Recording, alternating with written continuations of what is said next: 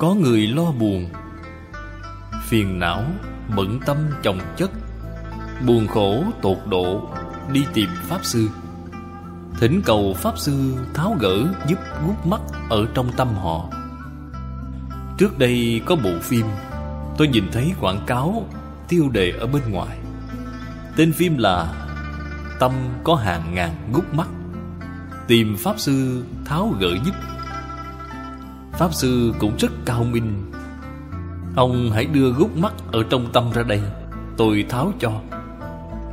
Đạt Ma an tâm cho Huệ Khả Là dùng cái phương pháp này. Cổ Đại Đức gặp phải người này, Hỏi ngược lại họ. Phọt là giống như dây trói buộc vậy, Là không tự tại. Hỏi ngược lại họ, Thùy Phọt Nhữ, Là người nào đang trói buộc ông vậy? Những lời này đều là đánh thức họ. Bảo họ soi ngược trở lại xem. Quả nhiên, soi ngược trở lại, Thấy không có ai trói buộc mình. Bạn nói bạn ngày nay có khổ, Bạn có nạn. Ai trao khổ cho bạn vậy? Không có ai. Người nào đó làm cho tôi giận. Tại vì sao người đó không làm cho người khác giận chứ? Chỉ làm cho bạn giận mà thôi. Quả thật là, Nói người ta làm cho bạn giận, Bạn tiếp nhận một cách rất quan nghĩ. Bạn muốn nhận mà, Thế thì còn cách gì bây giờ? Vấn đề vẫn xảy ra ở chính nơi bạn. Thí dụ, có một người mắng chửi bạn. Họ mắng chửi người khác, Thì tại vì sao bạn không giận? Mắng chửi bạn, Tại vì sao bạn lại nổi giận chứ? Chửi người khác Thì ta không có nhận. Chửi ta Ta liền tiếp nhận ngay. Nếu bạn không nhận Chẳng phải là vô sự hay sao? Bạn làm sao có thể trách người ta được chứ? Bạn hiểu rõ cái đạo lý này Thì tất cả người, sự vật, cảnh giới bên ngoài Đều không có quấy nhiễu chúng ta Đều không có trói buộc chúng ta Mà là bản thân chúng ta ngu si. Họ không cho ta Ta cũng muốn nắm lấy. Cái phiền phức này là lớn rồi. Thí dụ tôi vừa mới nói tivi tivi là ma dương. Bạn bị nó hại rồi. Nếu như chúng ta không nhận nó hại, Thì tivi là Bồ Tát Có thể mỗi ngày xem tivi mà tu hành. Có hay không vậy? Có. Trong Kinh Hoa Nghiêm là có.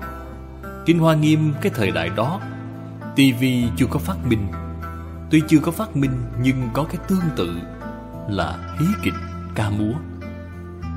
Ở trong đây tu hành Có thể khai ngộ Có thể chứng quả. Tại vì sao họ có thể khai ngộ Có thể chứng quả gì Bởi vì họ xem cái tướng đó Đều là giả Đều là không. Từ cái giả tướng đó Khi hồi quan phản chiếu trở lại Thì toàn bộ vũ trụ nhân sanh Đều là không Đều là giả. Thì họ khai ngộ rồi. Cho nên, Người biết Thì ca hát nhảy múa, Xem kịch Đều có thể thành Phật cả. Người không biết thì đọa lạc xuống. Bởi vì người biết quá ít. Phật Bồ Tát là ít rồi. Người không biết thì quá nhiều rồi. Yêu ma quỷ quái quá nhiều. Cảnh giới bên ngoài không có tốt xấu, Không có Phật quỷ. Phật và quỷ ở đâu vậy? Ở ngay trong tâm của chính chúng ta. Một niệm mê, Cảnh giới đều là ma.